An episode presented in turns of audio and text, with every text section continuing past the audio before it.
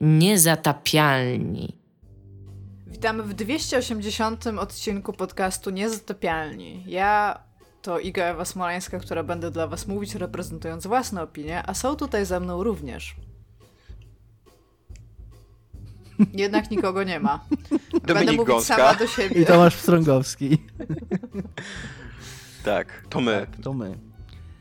Doskonale opanowaliśmy już miło was widzieć. Po tylu latach doskonale wiem, jak się widać, tak.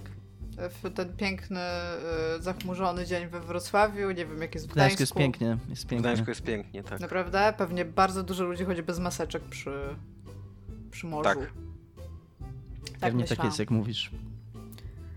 Będziemy dzisiaj mówić, słuchajcie, nie na tematy, w sensie będziemy mieć tematy, nie będzie to natomiast odcinek tematyczny, będziemy mówić o różnych newsikach, które wynikły w czasie, kiedy przez ostatnie kilka razy mówiliśmy dla was na wybrane tematy, które przygotowaliśmy.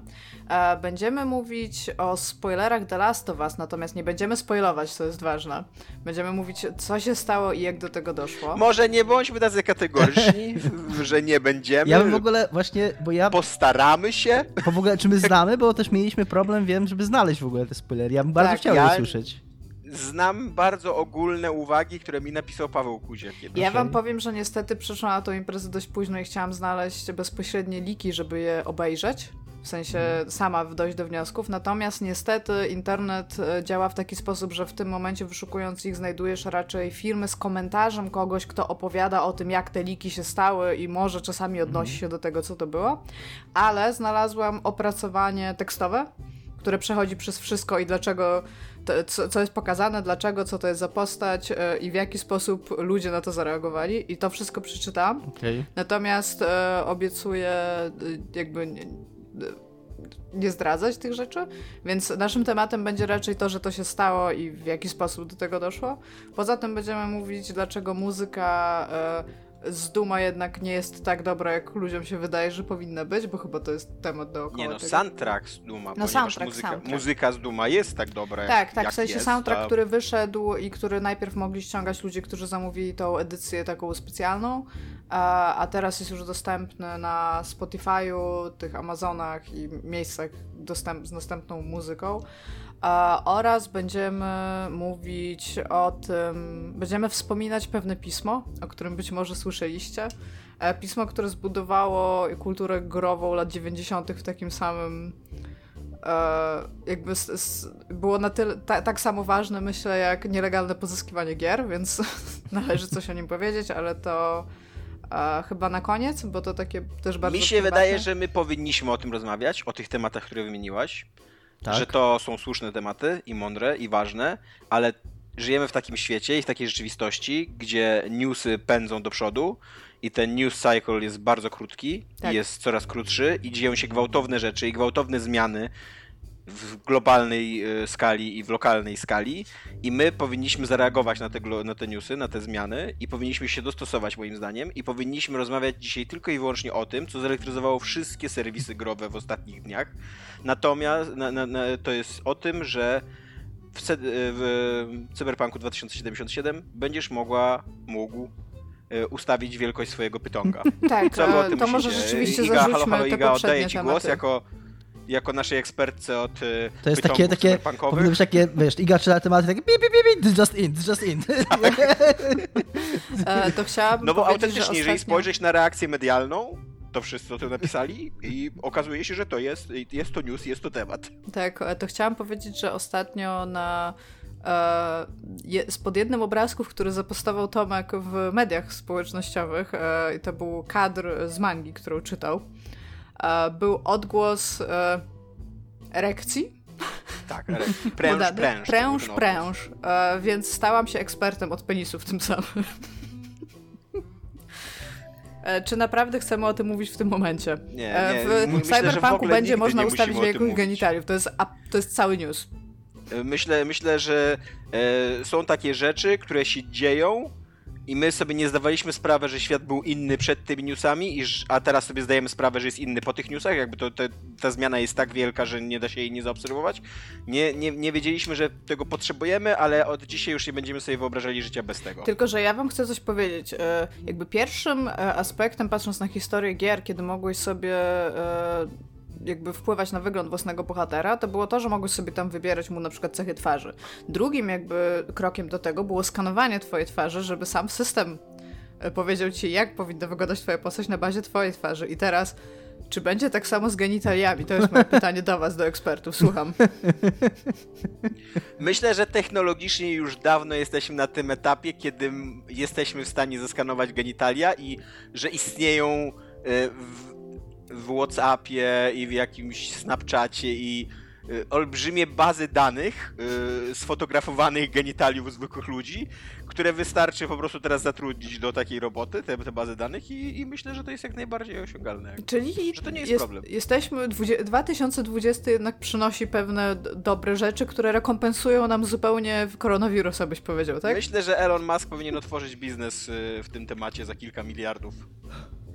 On i jego nowy potomek, którego imienia trudno wymówić mi.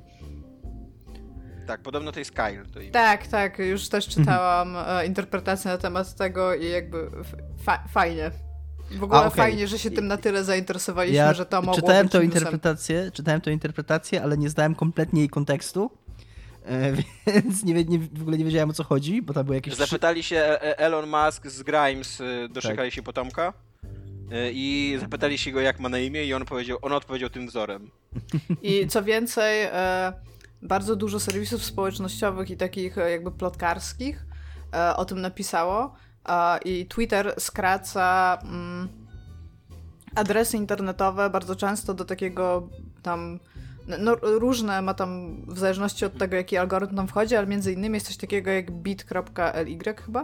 Mm-hmm. I tam dalej jakiś ciąg znaków, który po prostu zapamiętuje URL, który był tam wcześniej. I jak było podane, że tam imię nowego syna Elona Muska i był te znaki i potem był ten bit.ly, to typ pisał, że jego żona zapytała się, czy to też jest część imienia i on nie wiedział. Ja a propos Elona Muska, tylko chciałbym powiedzieć... Ilona Muska. Chciałbym tylko powiedzieć 5 słów, a nie mówiłem. I to jest tyle.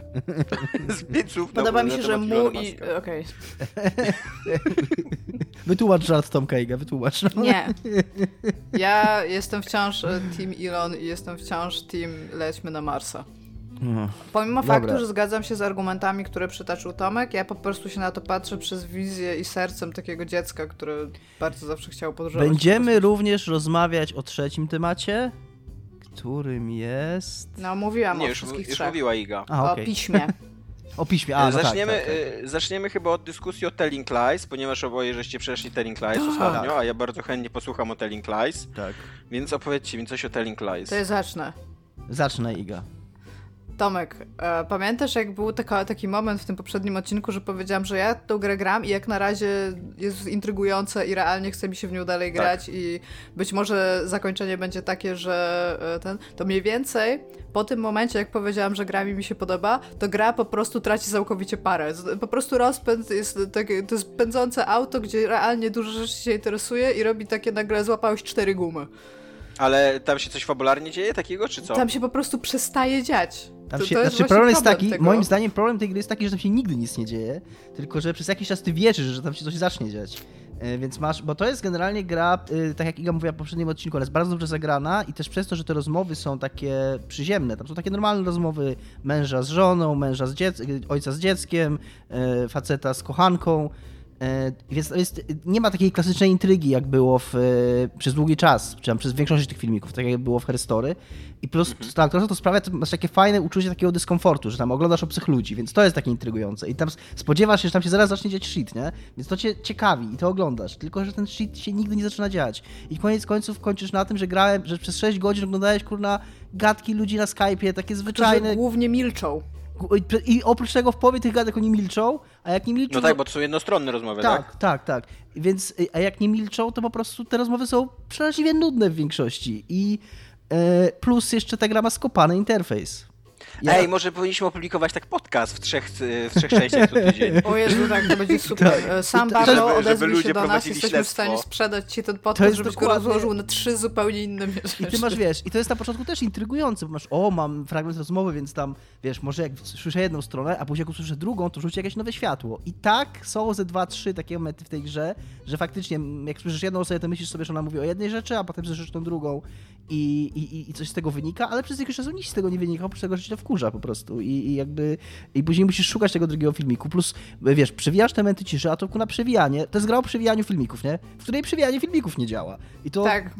W której w ogóle to nie jest jakiś problem ludzkości zrobić przewijanie filmików. Uparaliśmy się z tym dawno temu. Odtwarzacze filmów na komputerach działają i umożliwiają wygodne przewijanie. Ogólnie jest tak, że film, jeżeli na przykład wyszukasz sobie słowa Tomek i w tej naszej rozmowie padło 6 razy słowo Tomek, to on cię od pierwszego słowa Tomek zaczyna ci pokazywać film. Ale film ma 9 minut, filmu, a ty zaczynasz od czwartej na przykład, nie? I teraz bo tak... Nie puszczę cię od początku tego filmu. Nie. I co więcej, nie możesz kliknąć, chcę to zobaczyć od początku, tylko nie musisz ma w ogóle... trzymać kursor przy lewej krawędzi ekranu, żeby się przewijał jak najszybciej, nie. A to wcale nie jest za szybko.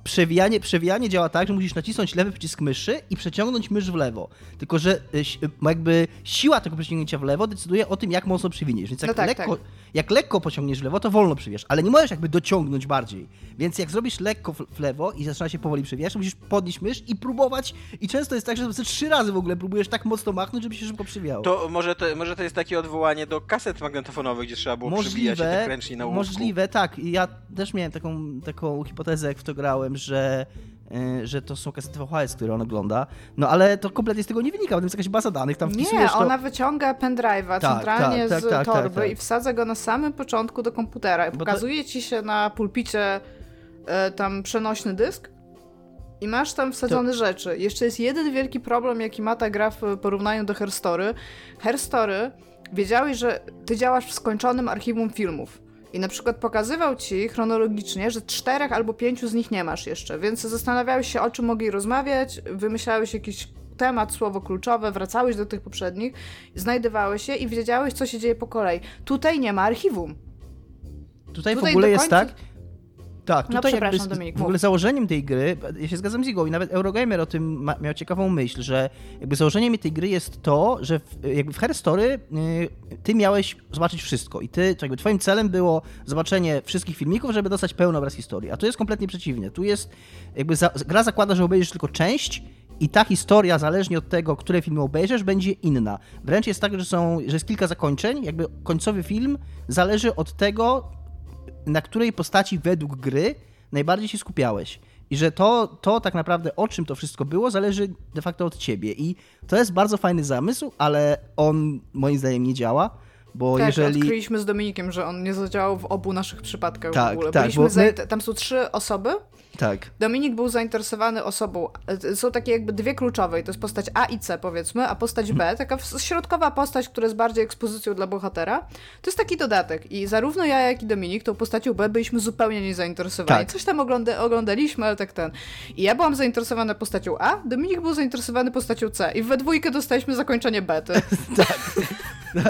Więc super w ogóle. Zamysł tam w 100% wyszedł Barlow, no. Tak. Mega się Być może to jest taki myk psychologiczny, że to jest nie takie zakończenie, jakie byście chcieli, ale takie, na jakie zasłużyliście. Nie wiem. Był też byłam super znerwiona już na koniec. Był też taka myśl, że tam każdy wnosi swój bias, swoje jak to powiedzieć po polsku? No takie założenie, które już widzenia, masz, zanim tam przychodzi. Swój punkt widzenia i że od twojego punktu widzenia, od tego twojego nastawienia zależy to, jaka to będzie historia. No to najwyraźniej moja historia była o niczym koniec końców. Że to mówi coś o tobie, nie? No to ja nie wiem, co to mówi o mnie, bo jak ty. A ja jeszcze przy okazji właśnie to, co jest najbardziej dla mnie zadziwiające, to to, że że ta gra, jak ty w nią grasz, to ty chcesz jak najwięcej przywijać, bo chcesz jak najwięcej zobaczyć, bo masz taki instynkt detektywa, nie? Chcesz jak najwięcej tej historii zobaczyć i chcesz oglądać te filmiki od początku.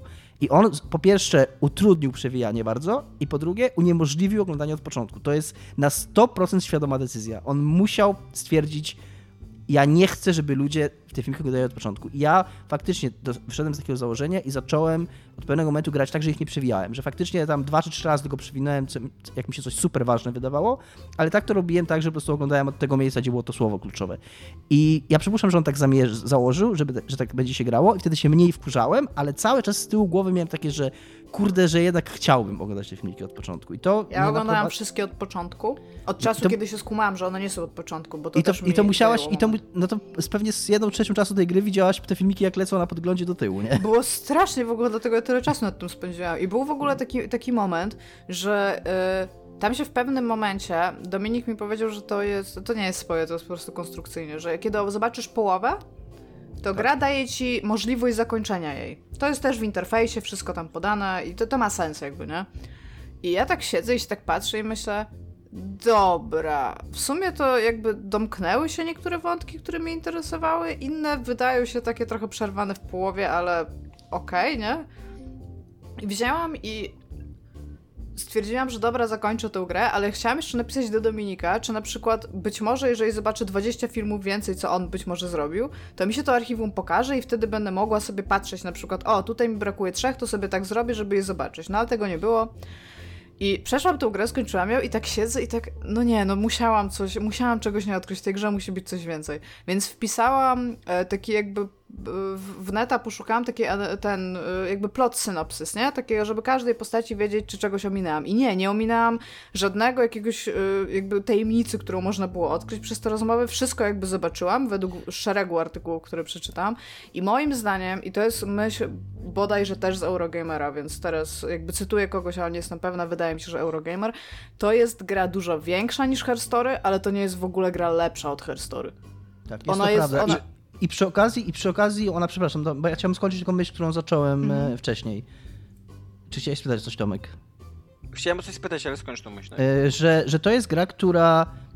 Bo ja skończyłem też, ten sam weekend, kiedy skończyłem Her Story, czy tam dzień później, skończyłem Return of the Obra Dinn.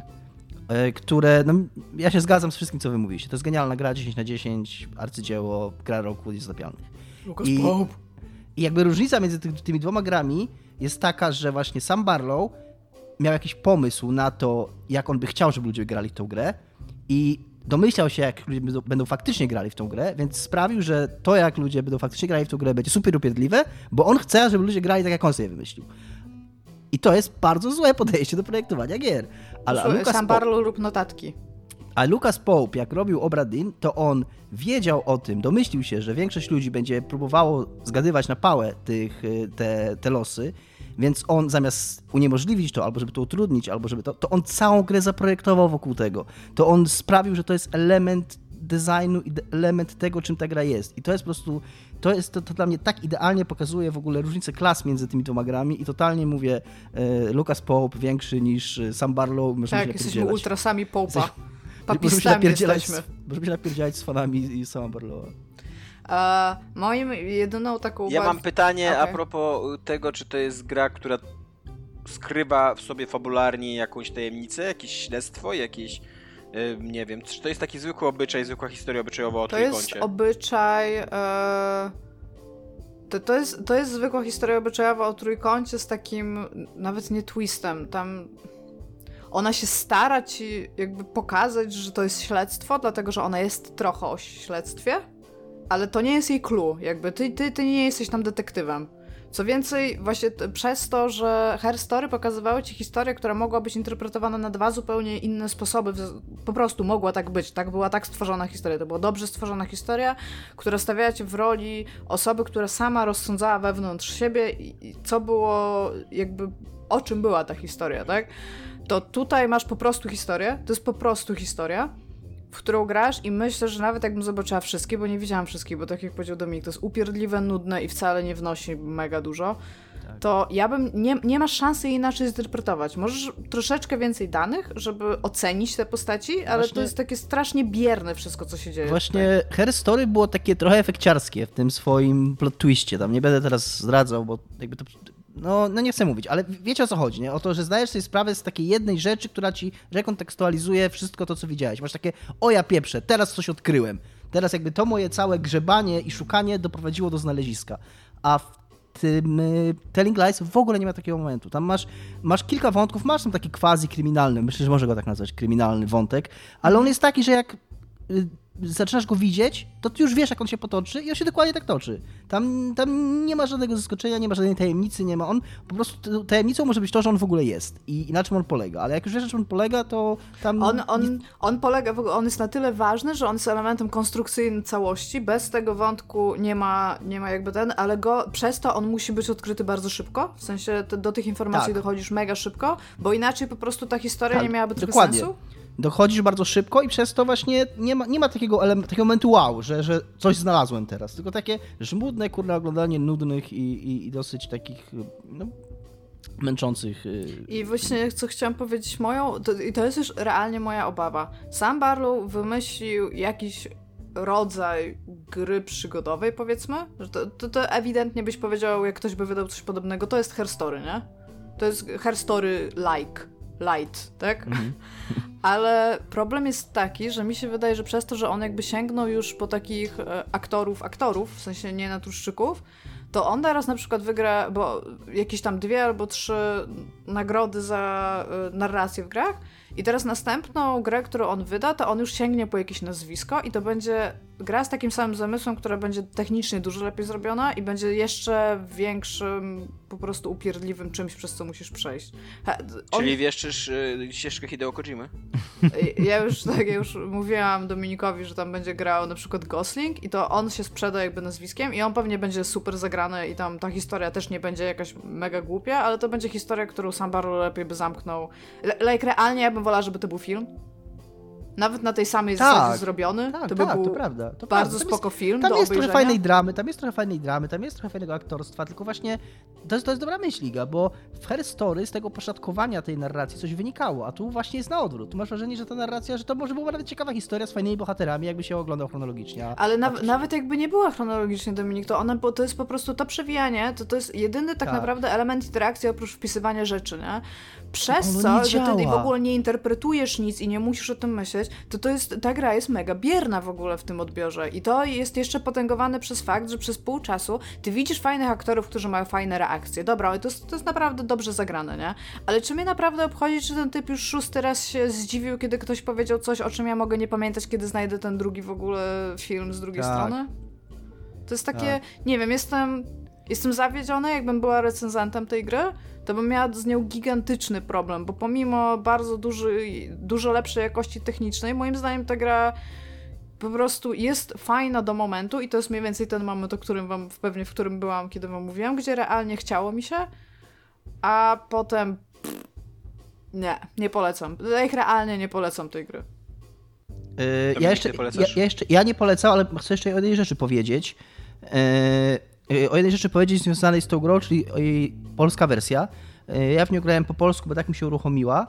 I ta gra jest zaskakująco dobrze przetłumaczona i co mnie bardzo tak zaskoczyło pozytywnie, to, że dobrze działa z polskim językiem. To znaczy wszystkie odmiany słów, synonimy, jakieś tam, znaczy synonimy nie, ale powiedzmy, nie wiem, rodzaje, jakby ona to łapie. Jak napiszesz w innym przypadku rzeczownik, to ona to wyłapie i tak dalej, nie? Więc to jest bardzo fajne, ale w pewnym momencie miałem I przetłumaczona też jest przez większość czasu zaskakująco spoko, tylko w jednym momencie miałem taki błąd w tłumaczeniu, którego strasznie nie lubię, czyli który po prostu zmienia ci w ogóle interpretację, bo bohater powiedział and your idea of doing that was to almost kill all of their leadership, czyli prawie zabić całe ich dowództwo, a przetłumaczone było, a twoim sposobem pomysłem na zrobienie tego było zabicie prawie całego ich dowództwa i jakby to jest kolosalna różnica, czy prawie zabijesz całe dowództwo, czy zabijesz prawie całe dowództwo, tak? No bo jakby ta polska wersja zakładała, że on kogoś zabił, więc stwierdziłem, jeżeli tu są takie kwiatki, to ja jednak będę grał po angielsku i jak zmienisz sobie w trakcie grania, to taka się rozpada. A jakby ona nie przewidziała tego, ktoś nie pomyślał, że ktoś może w trakcie grania zmienić język, bo jak zmienisz sobie język na angielski, to cała historia twoich wyszukiwań, która jest ci potrzebna, bo sobie po tej historii później wracasz do tych rzeczy, które wcześniej że nie masz archiwum, nie? Tak, to ta historia zostaje po polsku, ale jak klikasz te słowa po polsku, to gra jest po angielsku i ona ich nie wyłapuje. Więc jeżeli będziecie chcieli grać, to raczej polecam granie po angielsku od początku, bo jakby de facto nie da się zmienić w trakcie. Również polecasz granie po angielsku w... Tak, w Obra Dinn, bo jest jeden problem w polskim tłumaczeniu tej gry, który przez długi czas mi uniemożliwił rozwiązanie zagadki. Znalezienie losu jednego z tych, czy nawet dwóch, bo są dwa terminy w polskiej wersji. Rozszarpany i rozdarty na sprzęty, na strzępy. Sprzęty go rozdarły. Rozszarpany i rozdarty na sprzęty, w których ja... na strzępy. Ja miałem ustawione. Ja w ogóle nie. Jakby Dominik pół godziny temu. Co myślicie, że nie będę pił piwa o 12? I jakby ja miałem w ogóle. Ja bardzo późno w tej grze się zorientowałem, że to są dwie różne rzeczy. Że jest właśnie rozdarty na strzępy i rozszarpany. Ja to tak chyba zamiennie ustawiałem, myśląc, że to jest to samo. I dopiero w pewnym momencie jakby przestawiłem z jednego na drugie i mi nagle załapało. I w angielskiej wersji te terminy to są Claude i Torn Apart, czyli Claude to jakby zakłada pazury. I ja rozumiem, że poza kontekstem tej gry Claude można przetłumaczyć jako rozszarpany, tylko że jeżeli nie ma tam tych pazurów w tej polskiej wersji, tylko jest po prostu, to powoduje kolosalny problem, bo jak w angielskiej wersji, jakbym zobaczył Claude, to bym się w życiu nie pomylił. Jakby nie przyszło mi do głowy, żeby używać... Rozpazurowany. Coś takiego, no nie wiem. No to jest oficjalne tłumaczenie, Tomku, więc nie rozumiem, czemu jakby ja nie zaproponuję alternatywy, ja rozumiem, skąd ten błąd wynika, ale niestety on powoduje to, że można się zaciąć jakby nie z winy gracza w tej grze. Możesz w ogóle, znaczy nie wiem, czy możesz napisać do Lucasa Pope, nie wiem, czy można tak po prostu do niego pisać. Można napisać do Lucasa Pope'a, odpowiadać. Bo w każdym razie był filmik o Obra Dinn tam w tym War Stories, tym cyklu War Stories i on właśnie dokładnie mówił o tłumaczeniu, że największy problem dla niego w projektowaniu tej gry to był problem tłumaczenia i że on w ogóle pracował z tłumaczami w trakcie tworzenia tej gry i cały czas jakby konsultowali, co jak mają być zdania skonstruowane i tak, no bo to jest bardzo językowa gra, co nie? Mhm. Więc być może oni sobie w ogóle nie zdają sprawy, że tam jest taki błąd, nie? No bo tak, na pewno kładli na to duży nacisk. Jasne, no ale też wygraliście w to grę i rozumiecie jakby, że dlaczego... Ja grałem po angielsku. Aha, no właśnie. No w każdym ale razie po prostu jesteś słaby w gry, nie, wiesz co, wydaje mi się, że to jest taki błąd, który łatwo... Wielu graczy mogło pominąć, bo to jest taki 50-50. Jak tak. Oni na początku kliknęli w to drugie, to im się w ogóle ten błąd nie pojawił, co nie? Tak. Jakby w ogóle nie mieli problemu z tą zagadką i pewnie by się zastanawiali, dlaczego miałeś problem z tą zagadką, co nie? Mhm. No a ja właśnie jestem... No nie chcę mówić teraz, żeby nie przeszkodzić zagadkę, ale z jednym z tych typów, który tak naprawdę był łatwy. Ja go od początku wiedziałem, od początku gry go miałem ustawionego dobrze, tylko właśnie miałem ustawiony zły jeden z tych dwóch terminów, który nie był tym właściwym, jak się okazało. Pod sam koniec dopiero gry. Ale no poza tym... A w co grałeś, Tomek? Ja nie gram w nic, ja dzisiaj będę polecał komiksy. Znaczy gram w jakieś tam rzeczy, ale będę polecał komiksy, ponieważ to mnie teraz najbardziej interesuje. Więc nawet wziąłem tutaj, możecie zobaczyć okładeczki sobie. O, nasi słuchacze są na pewno zachwyceni. Dla was, tak. Pierwszy to jest Headlopper. Bardzo ładna okładka. Mogę ją opisać. Headlopper. Czerwonio-czarne ludzie stoją na białym tle. Iga. Headlopper i rycerze Venori, Andrew MacLeana i Jordi albo Jordi, ale wydaje mi się, że Jordi Belair. To jest w ogóle bardzo ciekawy przykład komiksu, bo w ogóle Headlopper czy Lopper? Nie wiem, jak się czyta. Looper, co nie? A nie, to jest Lopper. To jest 2P, no. Headlopper. To jest w ogóle rewelacyjna seria, którą ja bardzo polecam. Trzeci tom już jej wyszedł. Właśnie autorska seria Andrew MacLeana, które udowadnia to, co my mówimy od zawsze, chyba w tym podcaście, że jak masz do opowiedzenia dobrą historię i potrafisz ją opowiedzieć, to może być najbardziej stereotypowa, najpłytsza, najgorsza, najbardziej przewidywalna historia ever. Ona i tak sprawi frajdę, znaczy i tak może sprawić frajdę odbiorcy, jeżeli jesteś dobry w narracji. Jeżeli wiesz, czego to dowodzi, Tomek? Że wykonanie jest ważniejsze od pomysłu. I to jest, ten Headlopper to jest taka totalnie historia o kolesie, który ma ksywę Dekapitator i jest po prostu takim kolanem barbarzyńcą i chodzi z głową czarownicy, takiej nieśmiertelnej czarownicy, która jest strasznie złośliwa i cały czas tam mu brzydkie rzeczy mówi i tak dalej. I on jakby to jest, on chodzi i dekapituje po prostu potwory, co nie? I zabija potwory, zabija złych ludzi, bierze takie questy RPGowe ogóle i wszystko się dzieje w takim totalnie przewidywalnym, stereotypowym fantasy świecie. I to jest narysowane tak dobrze, nie to, że ładnie, ale tak sprawnie i tak narracyjnie dobrze, ładnie pociągnięte. Co nie tak często jest zabawa jakaś kadrowaniem, ruchem w kadrze, co nie jakby tymi takimi ścieżkami ruchu, co nie takimi, wiesz, jak w scenach akcji na przykład, że na jednym kadrze masz przedstawioną postać w kilku innych momentach walki, ale rozumiesz, że on jakby zmienił położenie, co nie? Że coś się wydarzyło w międzyczasie, co nie? I właśnie mówię, to jest tak dobrze opowiedziana historia, przy okazji właśnie tak sprawnie żonglująca różnymi takimi stereotypami fantasy, a przy okazji to jest taka dosyć współczesna, progresywna historia, jeżeli chodzi o jakiś tam wydźwięk na przykład mniejszości seksualnych i tak dalej, co nie? Że totalnie czyta się to w ogóle z mega uśmiechem na twarzy, ale takim to nie jest, przy okazji, to nie jest ironiczne, to bywa zabawne, ale jednocześnie to jest też takie heroic fantasy, gdzie stawką są jacyś pradawni bogowie, jakaś apokalipsa nadchodząca, jakieś przepowiednie i wielkie magie i tak dalej. I ja to czytam i sobie myślę, okej, to jest to stawka jakby, nie? I jestem zainwestowany emocjonalnie. Nie tak, że tam drżę, co się wydarzy, ale to, że autentycznie mnie interesuje, co się będzie działo, co nie? To wychodzi cały czas w tym momencie, czy jest tłumaczony dopiero trzeci ton? Tom. Nie, trzeci tom teraz wyszedł w Polsce i jesteśmy, z tego co wiem, jesteśmy w miarę na bieżąco, jeżeli chodzi o tą serię na świecie, że on wyszedł, wydaje mi się, że dosyć niedawno wyszedł w Stanach, rok czy 2 lata temu, więc teraz wyszedł trzeci tom. To są w ogóle grube tomy, bardzo uczciwe, takie po 200-250 stron. Niestety nie ma numerowania na stronach, więc nie powiem. Więc takie, że tam z 2-3 godziny siedzisz i czytasz, co nie? Taki komiks non-stop. Więc to jest uczciwa historia i autentycznie mega bardzo polecam. Wszystkie 3 tomy są zajebiste. Jest w ogóle drugi tom, to jest praktycznie taka fantazja na temat jakiegoś fantazji o arenach, bo tam centralnie wchodzą do takiej wieży i po prostu na kolejnym piętrze muszą się spotkać coraz... Fantazja o ONR-ach? O arenach. Okay.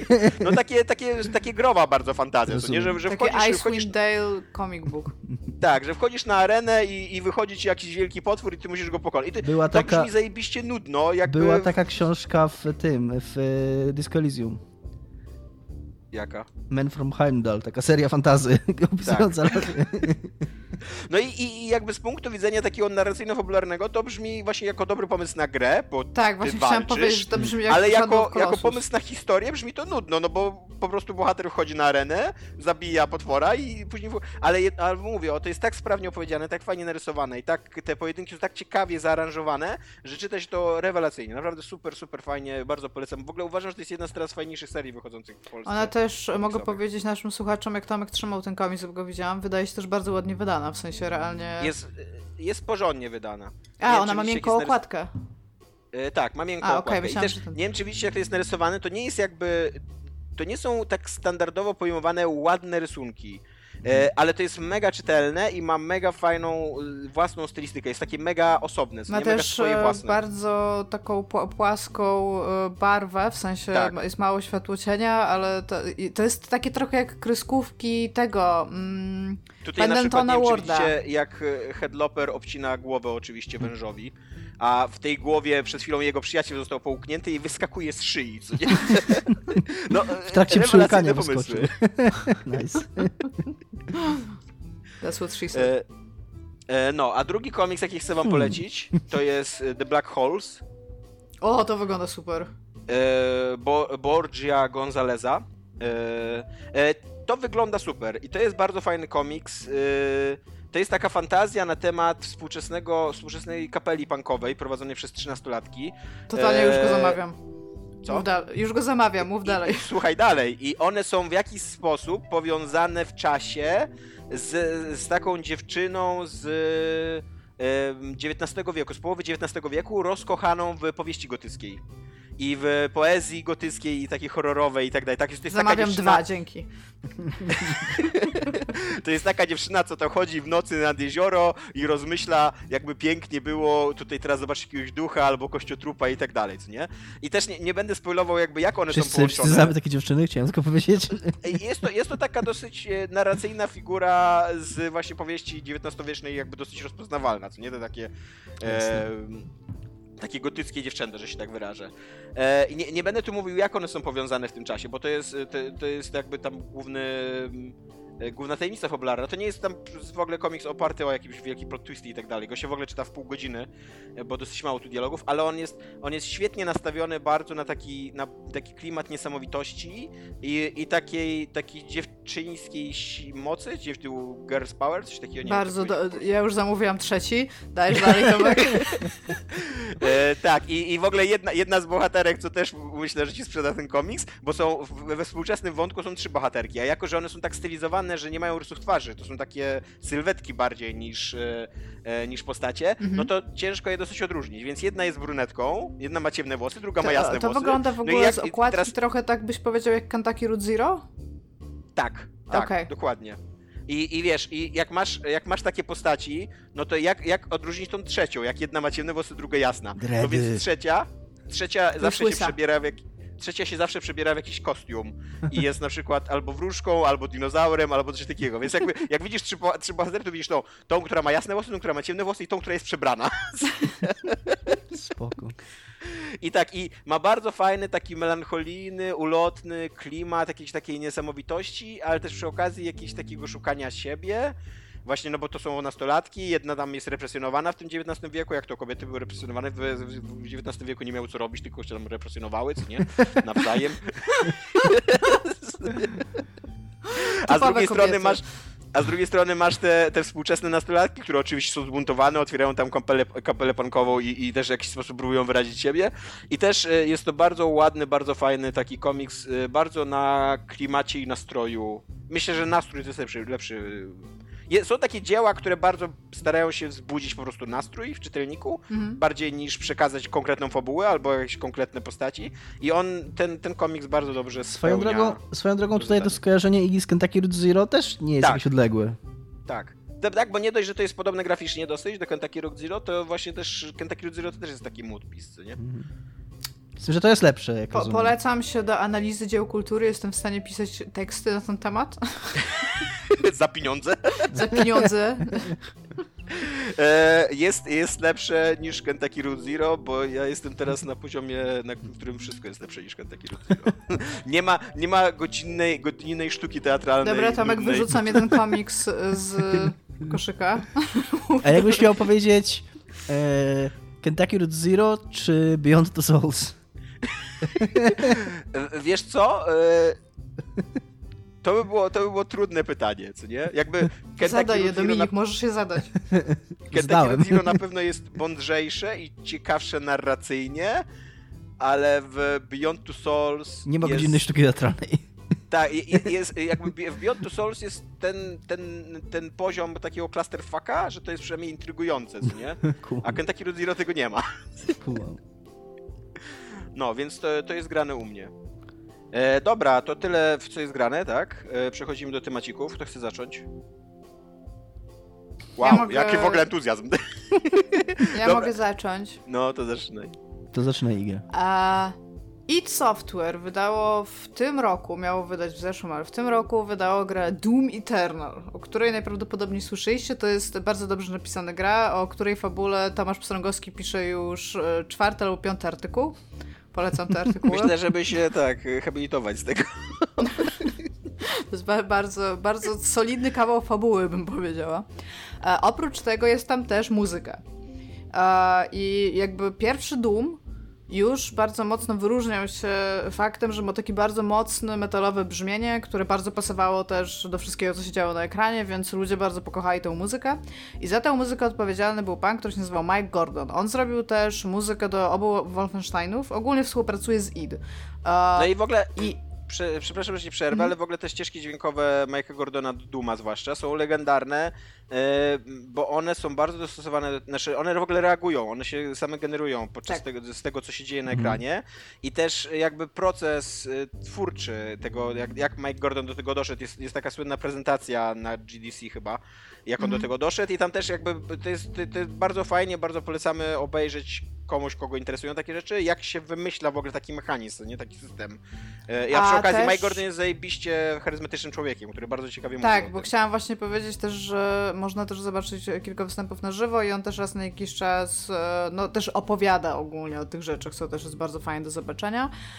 I on tak samo jest w ogóle uważany, tak jak my go określiliśmy tutaj, jako takiego dosyć wybitnego twórcę, który totalnie się wpisuje w to, co robi, i tak przy okazji id Software, więc w ogóle już tam super, bo multimedia. I jako, że jak wiemy, teraz w 2020 roku multimedia to jest takie słowo klucz. Tak. Lubimy multimedia. Hot jest teraz multimedia. Hot. Słuchajcie, musimy gadać o grach, bo gadacie o głupotach i ja będę was ignorować i nie będę na to reagować. Okej? Okay? Kontynuuj. Dobra. No i id Software, wydając wersję taką kolekcjonerską Doom Eternal, obiecało ludziom, że dołączony do niej będzie sound, w sensie official soundtrack z Dooma, na którym na samym początku miało się znaleźć 12 utworów. I jeszcze wtedy, kiedy to obiecywali, nie mieli podpisanego kontraktu z Gordonem, który musiałby w odpowiedni sposób przygotować wcześniejsze kompozycje i tak zmiksować je w taki sposób, żeby były, żeby były jako soundtrack też jakby dobre dla ucha, no i nie występowały już w grze, tylko jakby, że tak powiem, grały pierwsze skrzypce i żeby dało się realnie oddziaływać z tą muzyką.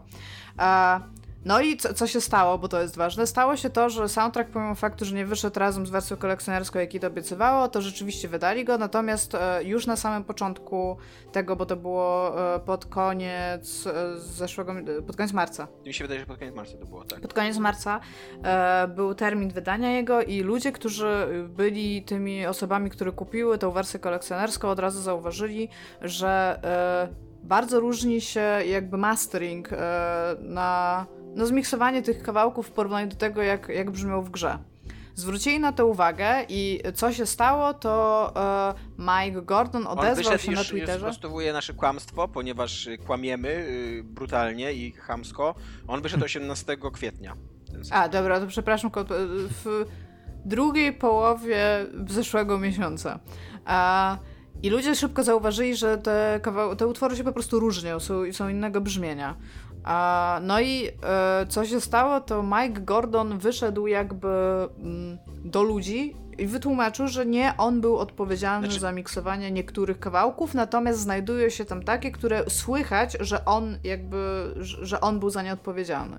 I teraz automatycznie internet zesrał się w łóżko, jak ma to w zwyczaju robić internet. Wiesz co, bo Gordon to nie jest tak, że on napisał tak, wiesz, że no słuchajcie, to nie wszystkie te ścieżki są przede mnie zrobione i tak dalej, tylko on napisał, że to nie ja to zmiksowałem i ja bym tego tak nie zrobił jednocześnie. Tak, że... To jakby... trzeba jednak przyznać, że to dosyć chamskie. Tak. W sensie to, jak on to napisał, dało możliwość internetowi do zinterpretowania słów, jako że on jest jakimś takim uciśnionym geniuszem twórcą, a tutaj złe id Software... odcinał od tego jakby, nie? Tak, a tutaj złe id Software mu zrobiło złe miksy. No i jakby, jako że jesteśmy tacy, jacy jesteśmy, to stwierdziliśmy, że będziemy nienawidzić id Software i wszystkich ludzi odpowiedzialnych za to, co się stało. A się okazuje, że nie do końca tak było, bo od tego momentu jakby wyszło trochę więcej danych na ten temat. A, bo Mike jeszcze się odezwał chyba w wywiadzie z, nie wiem, czy PC Format to chyba... PC Gamer, PC Format, what? Jakby publikował, że on...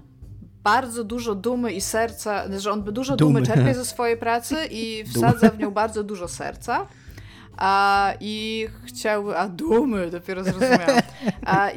I z tego powodu zawsze robi coś najlepiej i tutaj jest takie jakby domniemanie, że to nie jest zrobione najlepiej, nie na takim poziomie, jaki on by reprezentował.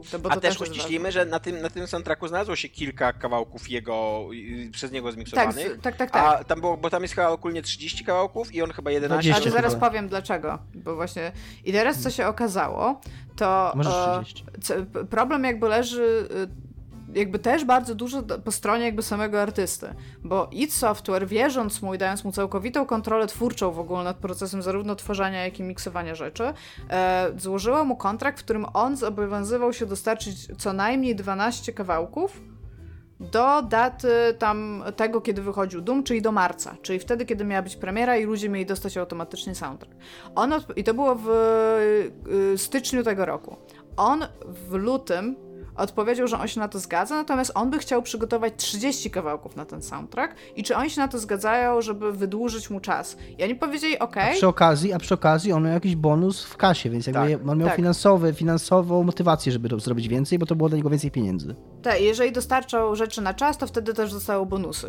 I teraz tak, id Software, jako że jest firmą jakby, zwrócił uwagę na to, że obiecali ludziom, że dostarczą im ten soundtrack, ale też mogą to opóźnić i to nie złamie i to mi się podoba, bo to też właśnie pisali, że w większości umów konsumenckich występujących w iluś tam krajach, że tam stwierdzili, dobra, te 6 tygodni to możemy przesunąć i nie będzie nam się jeszcze palić. Tak, tam jest taka uwaga, że w większości krajów jest, że muszą dostarczyć całą zawartość w obiecanej dacie lub w jej okolicach.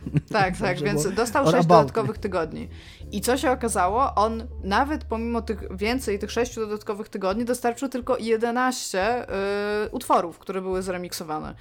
I co jest w ogóle o 1 mniej niż zakładał jego kontrakt. I on się w ogóle nie odzywał do id Software podobno. I oni wtedy trochę spanikowali i poprosili swojego wewnętrznego dźwiękowca, żeby on to zmiksował. Tak.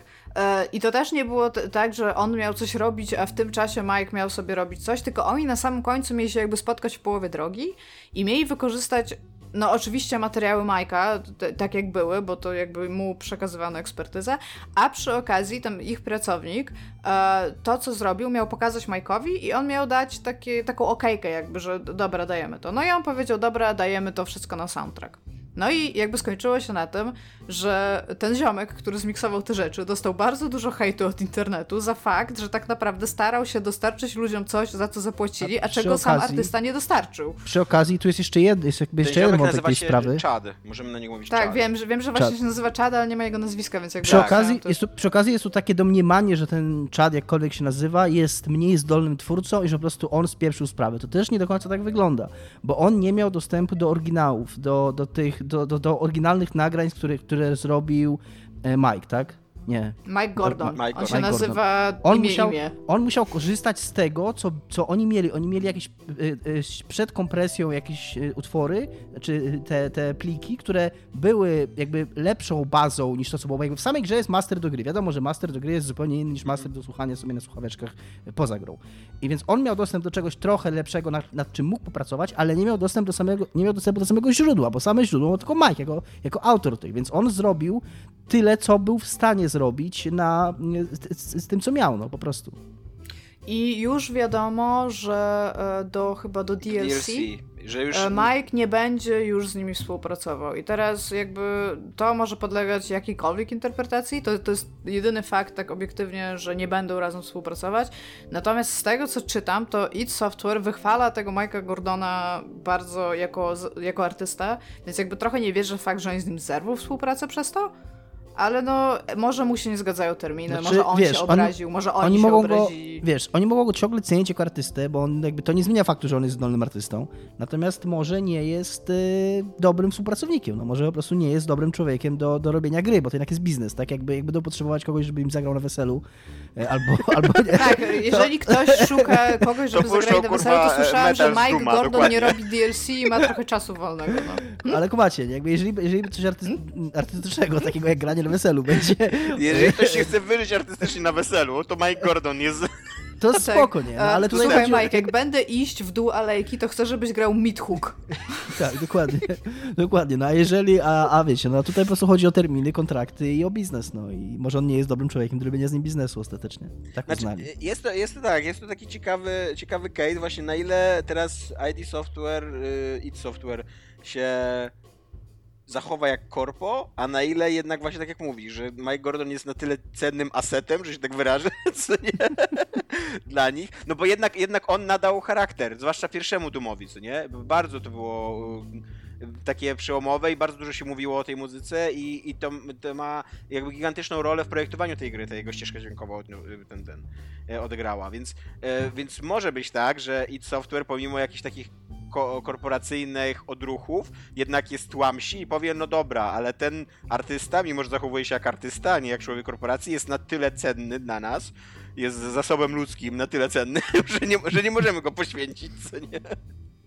Znaczy no, jest bardzo dużo rzeczy, które sama korporacja też może przedsięwziąć, czyli na przykład złożyć, w sensie podjąć z nim kontrakt dużo wcześniej, dać mu jakby mniejsze rzeczy na krótsze terminy i starać zobaczyć jakby jak ta współpraca będzie przebiegać w taki sposób, żeby kontrakt dało się zerwać, bo wiem, że często tak się dzieje w przypadku kontraktorów, no ale to...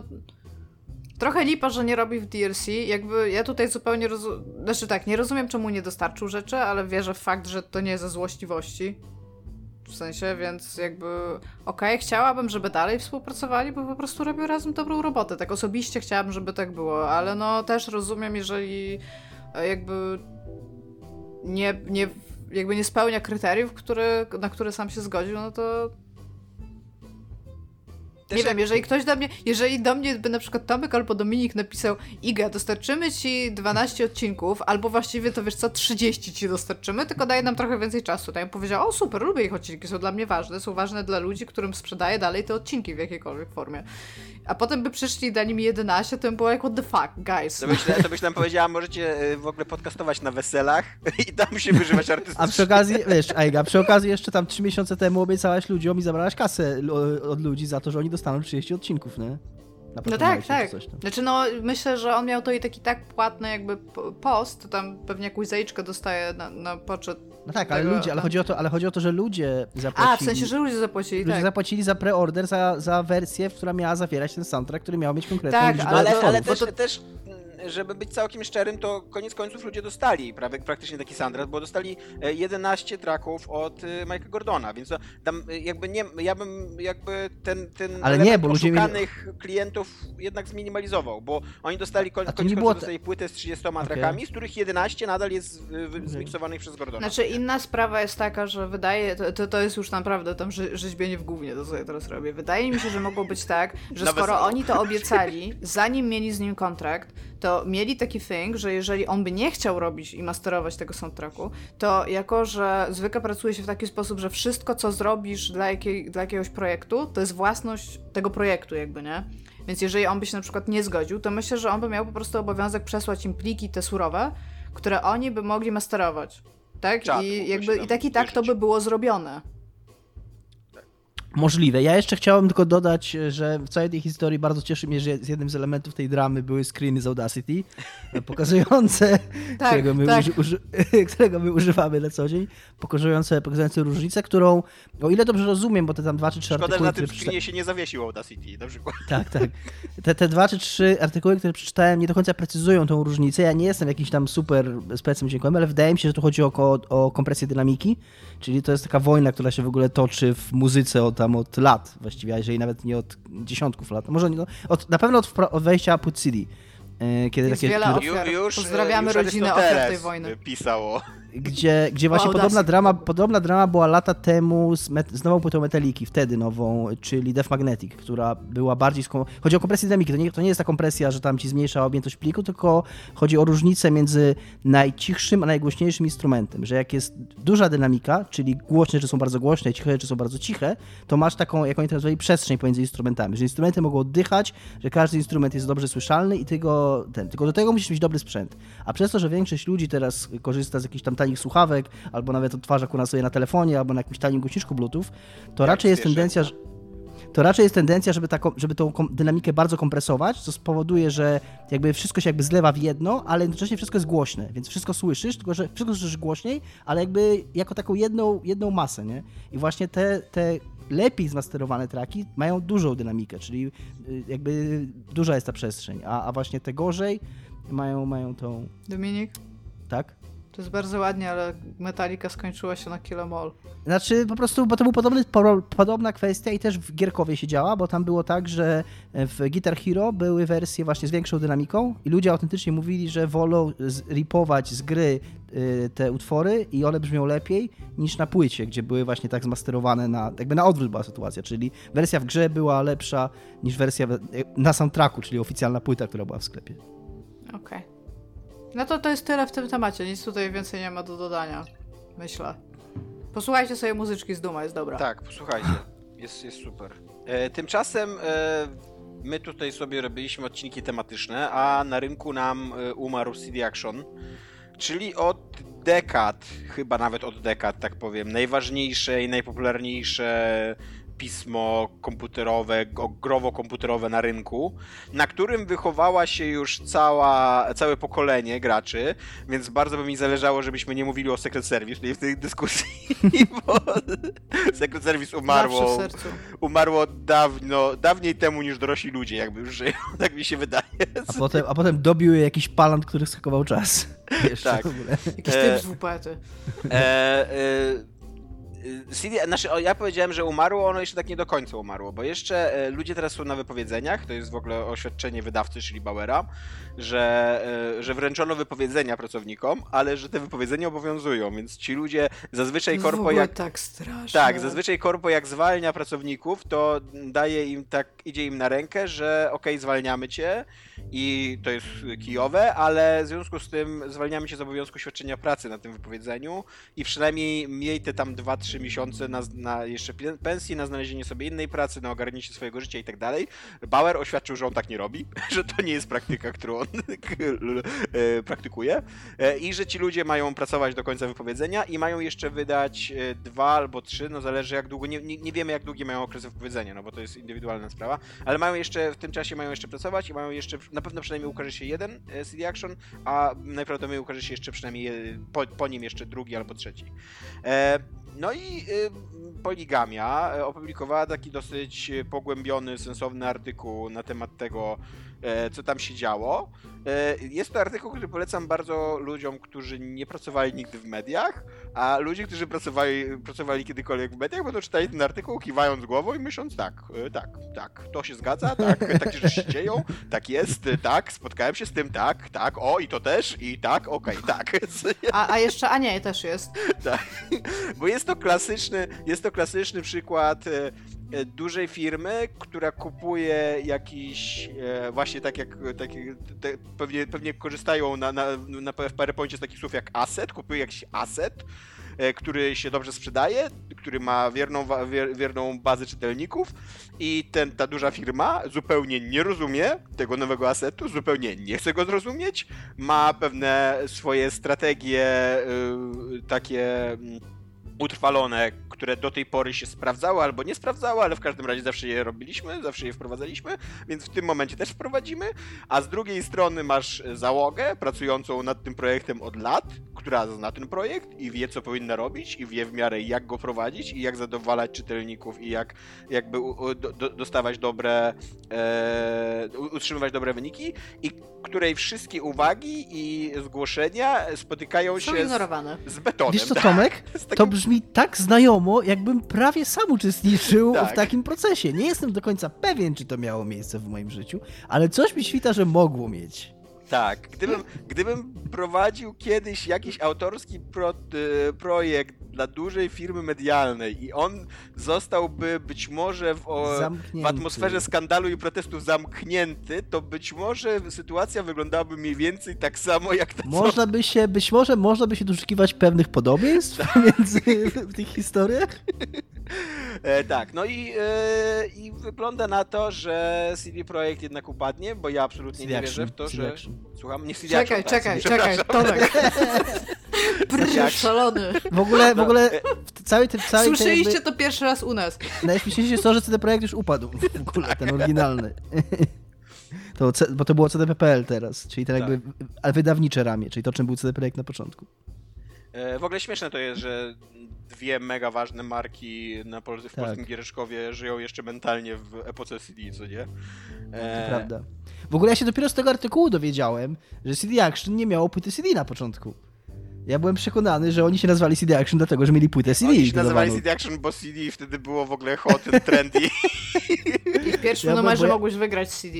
W sensie... Bo ja autentycznie jakby, i to też nie jest tak do końca, że my jesteśmy na tyle już tam, nie wiem, starzy, że dla nas CD Action, bo dla mnie też CD Action było ważne, może nie tak jak Secret Service, bo tam jak to mieliśmy kupowałem... nie mówić o Secret Service. To byłem już starszy w tym sensie, że tam nie miałem 12 lat, tylko 15, więc tam jakby nie ukształtowało mnie tak bardzo. Przepaść pokoleniowa nas dzieli od czytelników CD Action. Dokładnie, ale no, to obecność płyty CD to było coś super ważnego. No, mój pierwszy numer CD Action to był, pamiętam to do dziś, numer z Quake'em, z demem Quake'a na płycie i kurde, to było coś niesamowitego wtedy. Ja bym chciała powiedzieć, że z CD Action miałam Fallouty. I w ogóle... ja nie mogę tego przecenić. Jak wchodziło CD Action, bo jeszcze a propos tego CD, to uważam też, że jest zabawne, że najważniejsza firma giereszkowa w Polsce nazywa się CD Projekt, najważniejszy czasopism nazywa się CD Action, ale jeszcze mamy taki serwis, który nazywa się CDA, żeby było jeszcze zabawniej. I tam możecie oglądać pirackie firmy.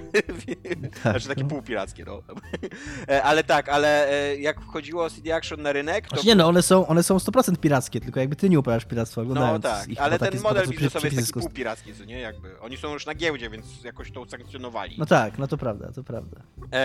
Jak CD Action wchodziło na rynek, to istniała taka niepisana zasada pomiędzy wielkimi... Właśnie, ja chcę wiedzieć o tym więcej. No, ja ci nie powiem więcej, bo ja nie pracowałem wtedy w magazynie, ale pamiętam, że jak czytałem wtedy...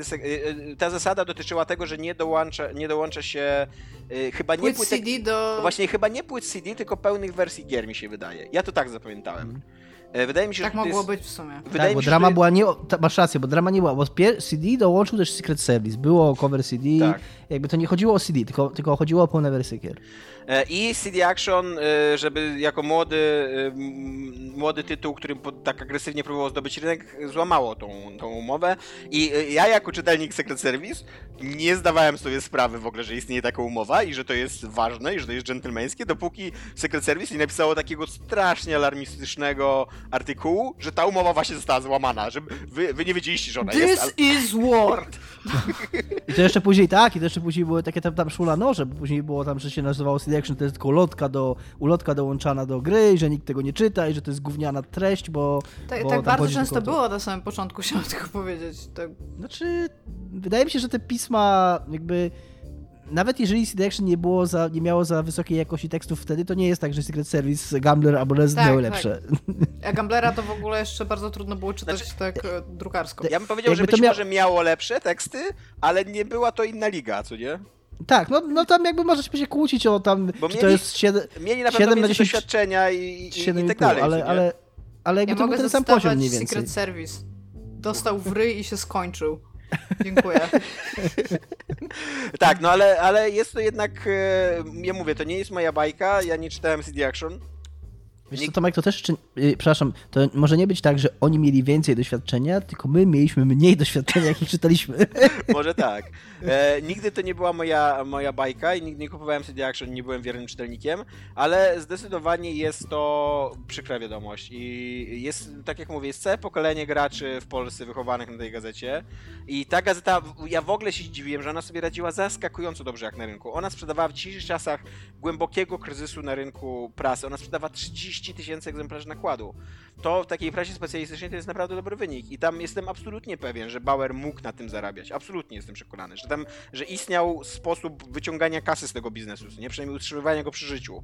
No nie wiem jak teraz w czasie pandemii, co nie? No bo być może rzeczywiście to tam przeorało tam do zera te nakłady, ale z tego artykułu na Poligami wynika, że Bauer już od dawna chciał zakręcić kurek w CD Action, że... Tak, ale właśnie chciałam powiedzieć, że pandemia czy nie pandemia? Stary, jeżeli czytasz gazetę, bo ja to patrzę tak, ja nie jestem jakimś miłośnikiem gazet, czytałam przez jakiś czas, no czytałam Secret Service, czytałam Reset, czytałam Lampę na przykład, H-Art, czytałam Krakowski Klub Komisu Produkt i na przykład jeżeli ja bym wiedziała, że wychodzi produkt, abym nie mogła pójść do sklepu go kupić, bo tak by się mogło zdarzyć, to mogę go zamówić, to jest raz i raczej bym to zrobiła, albo jeżeli już jesteśmy w tak czarnej dupie, że nie wiem, nie ma ludzi w drukarni, żeby to wydrukować, to się kurde wystawia PDF-a, tak? I daje się możliwość kupienia PDF-a i ja sobie na moich 500 000 sprzętach sobie otwieram tego PDF-a i płacę za niego, może nie 12 zł, tylko 5, bo nie mam realnie gazety w ręku, ale kupuję go, bo jestem kurde czytelnikiem, no to jest tyle. Jest milion sposobów, które Bauer mógł jakby przedsięwziąć. Z tego artykułu też wynika, że oni za bardzo chcieli w ogóle się unowocześniać. Przepraszam. I podobno od lat był taki właśnie pomysł redakcji, czyli ludzi, którym zależało na tej gazecie i którzy znali swój target i swoich czytelników. Od lat był projekt, żeby przeskoczyć do internetu, żeby rozwinąć stronę internetową. Znaczy, nie żeby gazetę przełożyć do internetu, ale żeby rozwinąć jakby równolegle to. A podobno Bauer był zupełnie niezainteresowany tym, bo internet chyba nie ma przyszłości. Idziemy w CD bardziej niż w internet. Idziemy w CD, gazety i telewizję. Nie no, jest to zakończenie jakiejś ery. Ja osobiście CD Action raz na jakiś czas czytałam bardzo dużo Action Redaction. Nie wiem, czy pamiętacie też, że oni mieli taki jakby autorską rzecz na samej płycie CD, właśnie typu tam Action Redaction i tam były kawałki internetu, które można było, jakieś memy, jakieś takie filmiki albo coś takiego. I tam były sprawozdania z jakichś ich zlotów, tam były jakieś takie super nieśmieszne dowcipy, ale też jakieś programy, które ktoś napisał po prostu takie tam napisane w C++, gdzie odpowiadałeś na pytanie, ci to zliczało punkty. Ja pamiętam, że ja na tym spędziłam bardzo dużo czasu takiego, że ja wracałam, ja głównie CD Action traktowałam jako płytę kiedyś. Jakiś czas temu przeczytałam tam kilka artykułów, to miało związek jakby z rzeczami osobistymi, że musiałam to zrobić. Nie był to nigdy moje ulubione czasopismo, ale też poznałam wielu autorów takich, którzy teraz tam pisali i którzy teraz starali się zrobić z tego coś więcej. I to byli młodzi, odczytani ludzie, którzy naprawdę wierzyli w niektóre rzeczy, które chcieli tam osiągnąć, a które po prostu kładły pod nogi, ale udawało im się niektóre rzeczy zrobić. Znam kilku redaktorów, tak po prostu, no też prywatnie i no nigdy nie byli jacyś super podrani tym, co się dzieje, ale bardzo chcieli to robić. No też Krzysiek Kępski i Asia Pamięta-Borkowska z Poligami, oboje jakoś tam pisywali. O czym pamięta pisywali. Asia? Zawsze się zastanawiam. Że pamięta, to pamięta, ale że jest Borkowska, no z takim nazwiskiem to tylko kurna karierę w prasie growej robić, a tutaj jej zabrali, no. Więc, ale nie z tych Borkowskich, pytałem się. I mówi, że każdy ją o to pyta. Zresztą też redaktor, a nikt się nie pyta, redaktor CD Action chyba jakiś wystąpił z wami w Niezatapialnych, co nie? Były redaktor CD Action, tak. No właśnie, był Berlin. Pozdrawiamy Berlina. Pozdrawiamy. Ja w ogóle, a propos, jeżeli chodzi o poziom tekstów, jak zwłaszcza publicystyki, to ja bardzo bym chciał, żeby istniał taki magazyn, ale zawsze co jakiś czas jest taki ruch w tym kierunku, żeby powstał taki magazyn. Ostatnio Secret Service / Pixel miał być takim magazynem i to się na dużą skalę nigdy nie udało w Polsce. Kiedyś to się czasem udaje na małą skalę, jest jakieś tam blogi w stylu Altergranie czy coś tam. Jawne Sny. Był kiedyś taki mały magazyn, który się ukazywał LAK.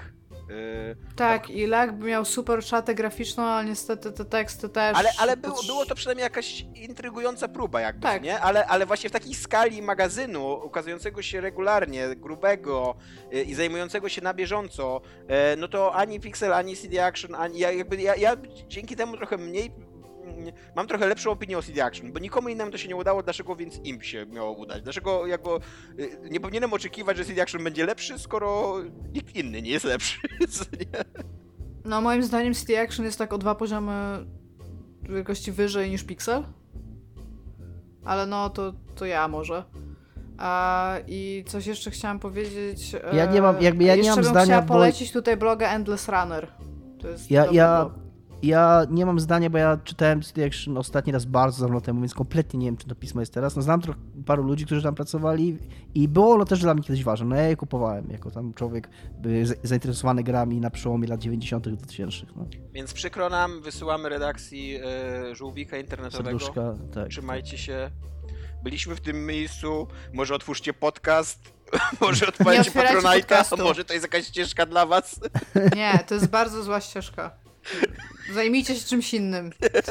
Nie róbcie konkurencji. Nie chcemy was tu. A co tam w Naughty Dog? Pod koniec kwietnia na forum DZR-a ukazało się w jakimś tam wątku, jak to na forum DZR-a bywa. Ja w ogóle, to jest dla mnie fascynujące, że ciągle istnieją fora internetowe. To jest taki relikt w ogóle jakichś lat 90., który tam ciągle żyje jakoś sobie. I tam się dzieją w ogóle rzeczy na tych forach. No i na tym forum pojawiły się linki do filmików pochodzących bezpośrednio z The Last of Us 2, zdradzających istotne szczegóły fabularne. I my nie będziemy tych szczegółów fabularnych tutaj zdradzać, ale to były takie naprawdę kluczowe dla tej fabuły gry rzeczy, które nie takie spoilery, że my się czasami śmiejemy, że tam kto jest aktorem albo w ogóle zawiązanie fabuły, tylko autentycznie psujące ludziom istotne zwroty fabularne, jakieś tam ważne z punktu widzenia narracji tej gry wydarzenia. I te linki dosyć szybko zostały zdjęte, do tego stopnia jakby to był taki udany damage control, że jak Iga, z Igą rozmawialiśmy, która próbowała szukać tych filmików, że nam bardzo ciężko w ogóle znaleźć obecnie jakieś mirrory czy jakieś nowe linki do tych filmików. No ale jakby uszkodzenia zostały zrobione, tak? No, jak się ludzie, mówi po polsku, to jest moja babka tak mówiła. Dokładnie. Mleko się rozlało, tak się mówi. Że ludzie, wielu ludzi, którzy nie chcieli poznać tych szczegółów, poznało je i byli wkurzeni z tego powodu i są wkurzeni. Ale się tak się zastanawiam, jak ci ludzie nie chcieli tego zobaczyć, skoro kliknęli, żeby to zobaczyć. No oni byli bardziej wkurzeni nie na to, że im zdradzono fabułę, tylko na to, że coś się okazało w tej fabule. To jest w ogóle ten graczowski, osobny w ogóle wątek, ale jakby to za chwilę. Tak, spoilery są złe, że im się nie podobają. Tak, no bo to też jest w ogóle, no ale jakby to zostawimy na za chwilę.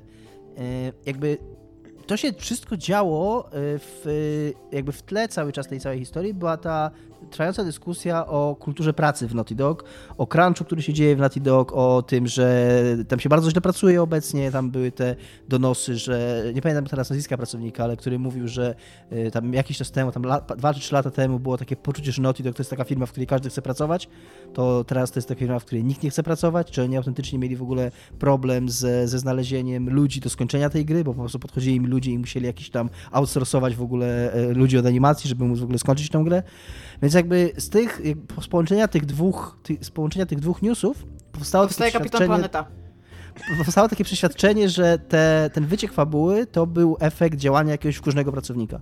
Że ktoś, kto odszedł niedawno z firmy, czy się zwolnił, czy został zwolniony, czy ciągle tam pracuje, ale jest jakoś tam według siebie krzywdzący. Zwłaszcza, że tę teorię podbił na Twitterze, tak niedefinitywnie, jakby nie mówił, że o to pochodziło, ale podbił ją Jason Schreier, który się zajmuje tymi tematami, który pisze o tym i on się jakby odniósł do tych plotek, ale w ogóle samo to, że się do nich odniósł, to już je bardzo uwiarygodniło, co nie? Tak. I było takie, no, taką tajemniczą poliszynela trochę w giereczkowie było, że to jakiś wkurzony pracownik w takim odwecie, w akcie zemsty, bo jakby jest też takie poczucie, że to szkodzi Naughty Dog. To też jest dyskusyjne, bo pojawiły się później informacje, że wręcz sprzedaż gry wzrosła po tych wyciekach. Nie wiadomo, czy tu jest jakaś korelacja między tymi wydarzeniami, no ale jakby trudno też mówić, że czy tam po jakoś... po prostu idzie premiera i ludzie są bardziej zainteresowani grą. Dokładnie. Więc takie przeświadczenie trwało przez kilka dni, po czym na początku maja, bodaj 4 maja, użytkownik Twittera o bardzo uroczej ksywie Pixel Butts opublikował tweeta, w którym napisał, że on zna ludzi odpowiedzialnych. Ona w ogóle rozróżnia. On jakby rozróżnia tą sprawę, że byli ludzie, którzy...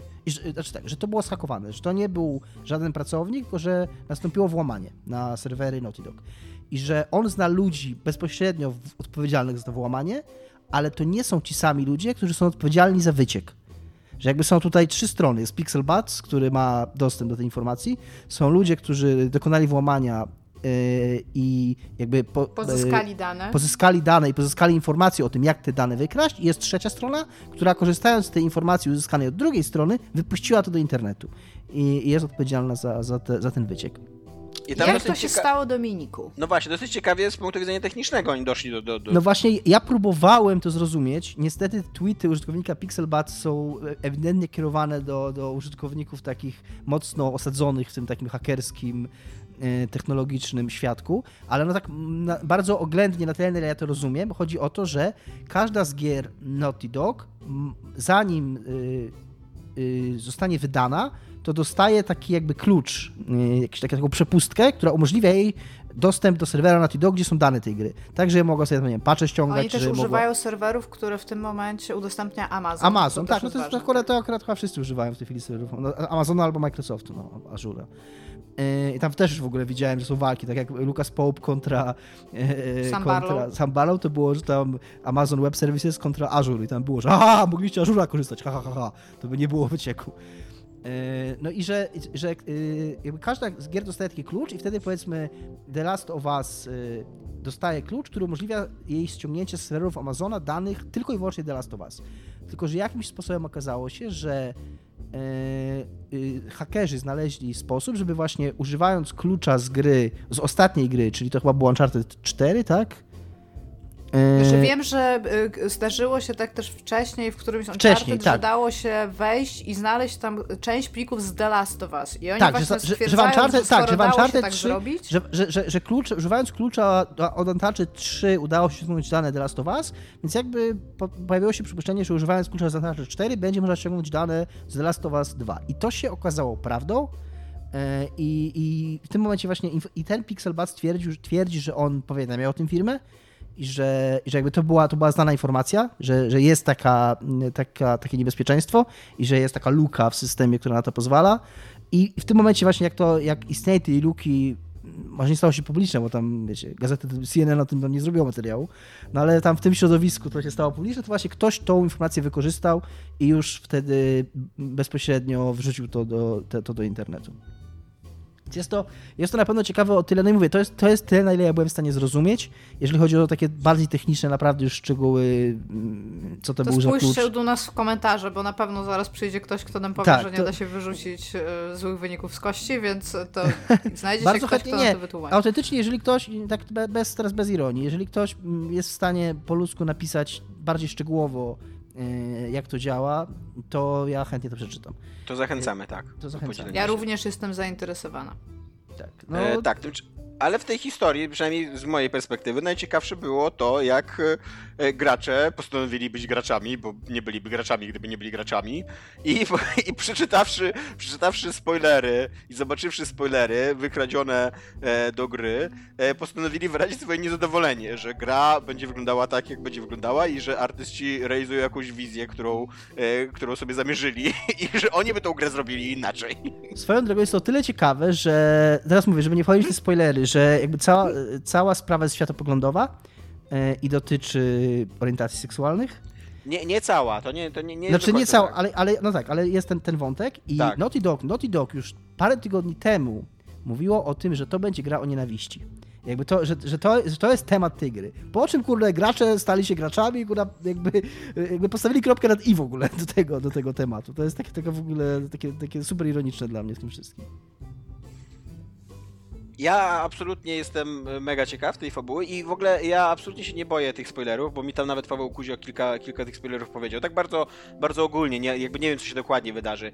Ale właśnie akurat, kurde, The Last of Us to jest jedna właśnie z tak sprawnych narracji, z tak dobrze opowiedzianych narracji, że to jest trochę tak jak Breaking Bad, nie? Ja oglądałem Breaking Bad dokładnie nie wiedząc, jak się zakończy Breaking Bad, ale to jest tak sprawnie opowiedziane, że absolutnie ci to w ogóle nie psuje zabawy. Ja nawet ogóle... się cieszyłem, że nie mam takiego napięcia, czekania. W ogóle nawet, wiesz co, tak naprawdę Breaking Bad to jest w ogóle zajebisty przykład, bo to jest taka historia, że nawet jak nie wiesz, jak ona się skończy, to ty wiesz, jak ona się skończy, bo ona się kończy dokładnie tak, jakbyś powiedział, jakbyś komuś kazał zgadnąć, jak ona się kończy, to się dokładnie tak kończy, a wciąż jest zajebista, więc tak. Nie wiem, ja wam powiem tak, ja będąc zupełnie niezainteresowana tą grą, w sensie oczywiście fajnie i tam fabuła jest dobrze opowiedziana w jedynce i tam spoko, ale pamiętam, jak strasznie mnie męczyła jedynka. I nie za bardzo... Ale nie męczyła cię jedynka z punktu widzenia narracyjnego, jakby. Trochę mnie męczyła, bo wydawało jej się, że jest ode mnie sprytniejsza. Do gameplayu. Ja też tak, ale chodzi mi też o to, że narracyjnie, na przykład, wiesz, fakt, że ja grałam w nią inaczej niż ta gra chciała, żebym w nią grała, to ta fabuła nie była aż taka mocna, jak ty osoba, która by... być taka oryginalna? Nie, ale poczekaj... Musisz się zagrać w grę tak, jak grasz chce, żebyś w nią zagrała? Nie no, ja w nią grałam tak, jak ona mi dała w nią grać i tak, jak mi się łatwiej grało. I wiesz, i takie rzeczy typu, że... Teraz nie będę nic spoilować, ale że przy zakończeniu miałam ze sobą przedmiot, którego chciałam użyć w razie tego, jeżeli nagle musiałabym podjąć jakąś nieodwracalną decyzję. Użyłam tego przedmiotu, a gra po prostu stwierdziła, że teraz ten przedmiot nie będzie działał. To jest takie... Dzięki, gro. To jest fajne i systemowe, co robisz. Nie. Grałem wczoraj szybko... Ale czekaj, szybko... daj mi powiedzieć. Przeczytałam wszystkie spoilery, które wyszły. Nie widziałam ich, ale chcę je jeszcze zobaczyć. I realnie to, co przeczytałam, byłam jak... O, to jest interesujące. Być może pogram w tą grę, więc jakby... W sumie to nie jest ważne, w co wczoraj grałem i kompletnie nie związane z tematem, powiem o tym następnym razem. Tak, ale ten drugi spoiler, nie ten nienawistny, bo ten nienawistny spoiler to on jest bardzo przewidywalny i to tak, to jest prawda. Jedynkę i grałem z dodatek do jedynki, to już było, na pewno to wiecie, już co tam było, o co chodzi, co nie? Ale ten drugi spoiler, tak jak mówi Iga, on dla mnie on jest interesujący. Ja autentycznie tak sobie, o kurde, co nie? To może być coś ciekawego. Chętnie obadam, czy to się sprawdza, co nie, w tej grze.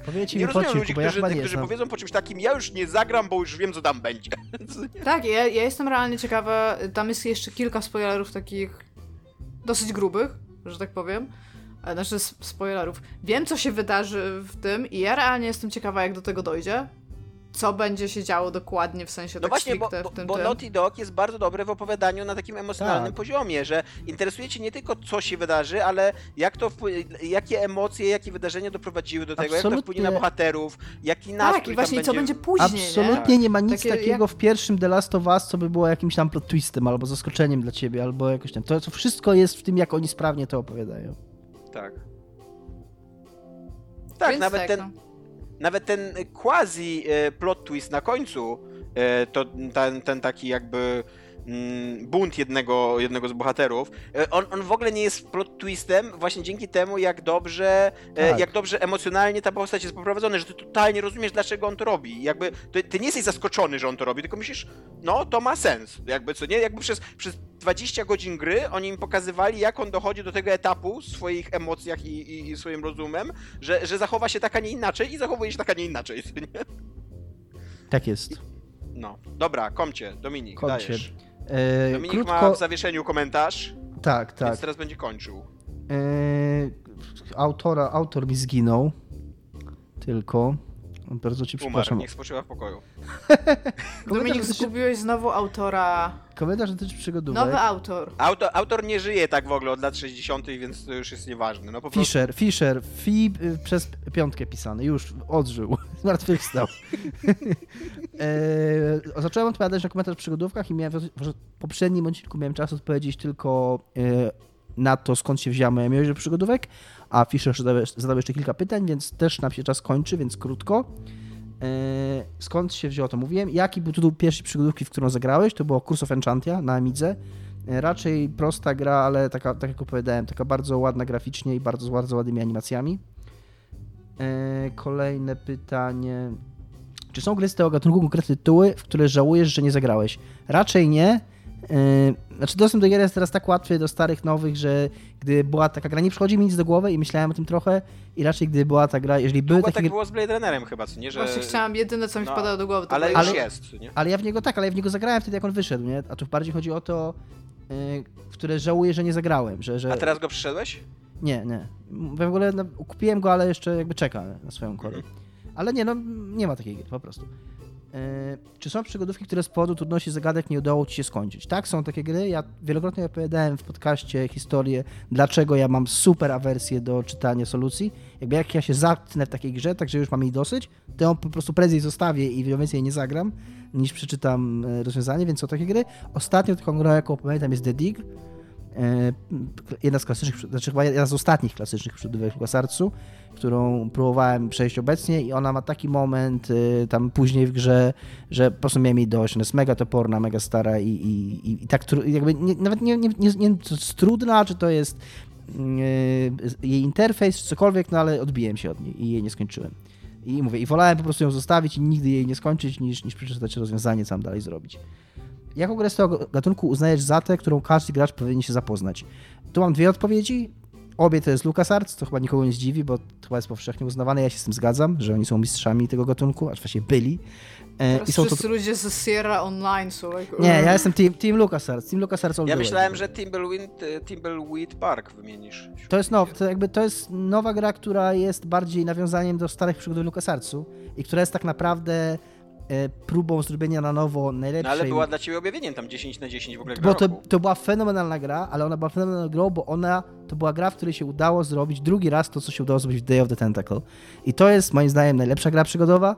Jeżeli chodzi o samą mechanikę, o konstrukcję zagadek, o samo granie w tą grę, to jest absolutnie arcydzieło gatunku. Jeżeli miałby ktoś zagrać w jedną przygodówkę, to powinien zagrać Day of the Tentacle.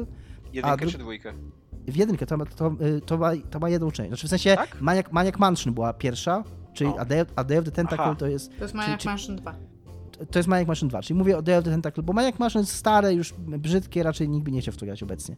Ale Day of the Tentacle ciągle wygląda super, ma świetnego remake'a przerysowanego, to się super gra w dzisiejszych czasach i konstrukcyjnie, fabularnie tam, że są te trzy linie czasowe, tam kombinacje zagadek między nimi, to no po prostu designersko to jest mistrzostwo świata. Też dla kogoś, kto się interesuje game designem, choćby na takim poziomie tylko krytycznym, nawet nie robienia gier, to jest fascynujące, co się w tej grze dzieje.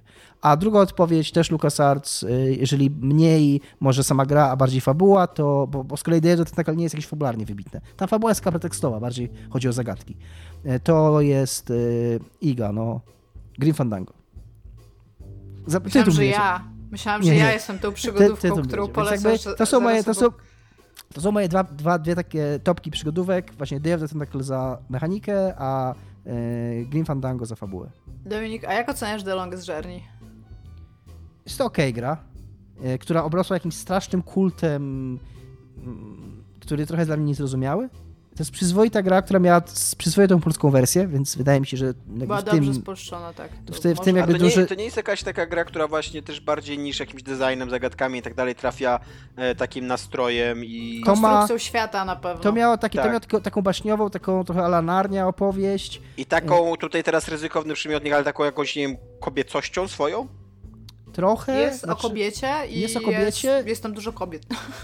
Też jest taka właśnie kobiecocentryczna bardzo. Że to nie jest taka, dokładnie, no, zgadzam się, że tam jest taka kobieca bohaterka, która jest kobietą po prostu, a nie która jest facetem, tylko który wygląda jak kobieta, nie? Tak jak Lara Croft. Tylko jest po prostu jakby jej kobiecość jest też punktem istotnym w tej historii. Więc tak, ale jest to okej gra, ja ją lubię, ale nie jest to dla mnie absolutnie żadne arcydzieło, ani żaden tam kult. A Loom?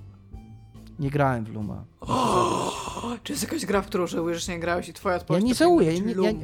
Nie żałuję, mam takie poczucie, że powinienem w nią zagrać. Loom jest super grał, Dominik. Okej. Mam go chyba kupiłem kiedyś. Ja go mam na Gogu, jakbyś chciał. Te gry często są tam za jakieś 5 zł i tak dalej. No, więc mam nadzieję, że odpowiedziałem wyczerpująco na to pytanie. Przez 2 odcinki. No. Dobra. Dzięki. To cześć. Cześć.